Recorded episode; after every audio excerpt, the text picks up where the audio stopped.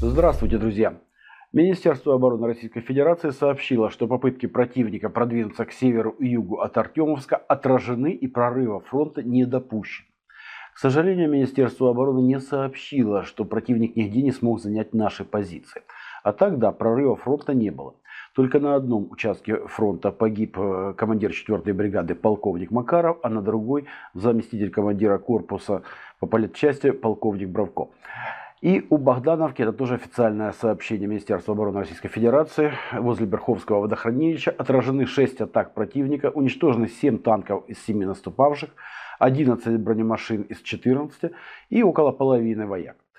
Об оставлении наших позиций Министерство обороны не сообщило, об этом сообщил Пригожин, оркестранты которого, между тем, продолжают наступление. На данный момент под вояками хунты остается менее полутора квадратных километров Артемовска. Из сорока восьми многоэтажек в так называемом гнезде он контролирует менее двадцати, остальные заняты оркестрантами. На других участках фронта ситуация, в общем-то, складывается аналогично. С северо-западнее Сватово наши войска вели с прошлого года тяжелейшие бои за Новоселовское. Об освобождении почти всего поселка сообщало Министерство обороны в прошлом году. Сейчас бойцы Таманской дивизии бьются на западных окраинах Кузимовки и восточнее Новоселовки, которые оставлены нашими войсками. Но Кузимовка пока под контроль противника на данный момент не перешла. При этом северо-восточнее Купенска наши войска освободили населенный пункт Масютов, как крохотный поселок, расположенный южнее Двуречный, в так называемом языке, который между железной дорогой, вдоль которой наши войска прошли до Сеньковки, и рекой Оскол.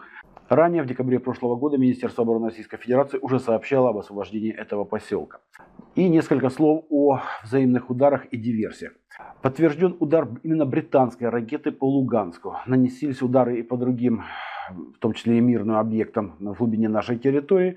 Наши продолжали атаковать по всей линии фронта, в том числе были удары южнее Хмельницкого. Вот официальное сообщение.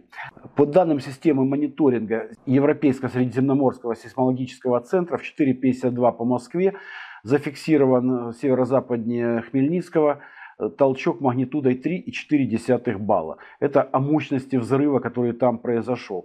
Что касается повышения радиационного фона, то из-за снарядов с объединенным ураном фон повыситься не может, потому что излучение этих снарядов ниже фонового вообще, по определению, это физика.